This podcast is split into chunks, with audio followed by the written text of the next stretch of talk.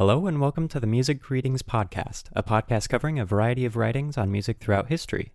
This podcast is for students, scholars, or anyone interested in learning more about the history of music. I'm your host, Robert Cray, a doctoral student currently at Florida State University studying historical musicology. In each book of the Republic, sections are organized by paragraph numbers which cover a particular argument or subject. These arguments are then discussed until there is a logical conclusion. In the start of this strunk excerpt, the first paragraph covers the topic of songs and melodies. Main ideas I discussed in the last episode are the definitions of melos, that is, words, harmony, and rhythm, and the different tonoi that are associated with different types of people. In this case, they describe Mixolydian and Lydian as not suitable for education, and with Lydian and Ionian as more relaxing types of music. They then leave Dorian and Phrygian with people involved with warfare. This brings up a question of how this idea of music is comparable with modern day music. That is, how do we compare modern music with certain aspects of life? Are Plato and the others classifying this music to a certain type of people because they know it well, or are they making assumptions on the basis of others' interpretations of the music of those people?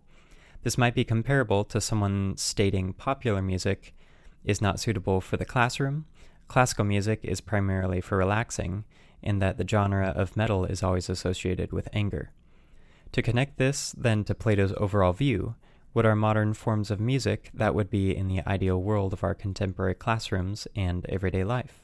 The next concept is the ideas behind rhythm. Not only do they link this to music, but also to that of speech. In ancient Greece, there were those who would memorize and recite the entirety of Homer's works in specific poetic feet. This might be familiar if you learned about the use of iambic pentameter in Shakespeare's works. Their idea of structure in words of poems, like that of Homer, was having a specific number of syllables in each line, with an emphasis on those syllables. Linking it then to music, Plato and the others discuss the ethical role of rhythm in speech, music, and dance. A central question of rhythm in modern times is what sorts of rhythms have connotations with different moods. If you focus on the rhythm and phrases of an inspirational speech, it is much different than an angry lecture by a parent.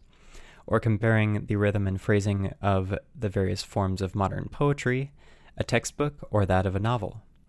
Early ideas of rock and roll had connotations of giving off a negative influence on the youth, and throughout time there seems to always be a slight prejudice of newer music by older generations.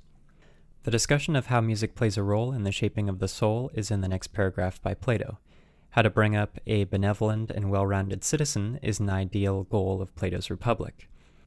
According to Plato, both rhythm and harmony have the strongest hold of the innermost parts of the soul. They mention what it might mean to create a true musician. Though in modern discussions, what is most ideal, but what is also most practical? In classrooms nowadays, a theory of what is most important in education is not always the best prescription when teaching specific concepts. Not only do times change in the ideas of what is most effective in teaching, but also in the culture of the ones learning this newer information. What is ideal and what is practical are two different things completely. Plato states, quote, Can there be any communion between soberness and the extravagant pleasure? End quote. They talk of this with the ideas of beauty and disorder, linking them to rhythm and harmony.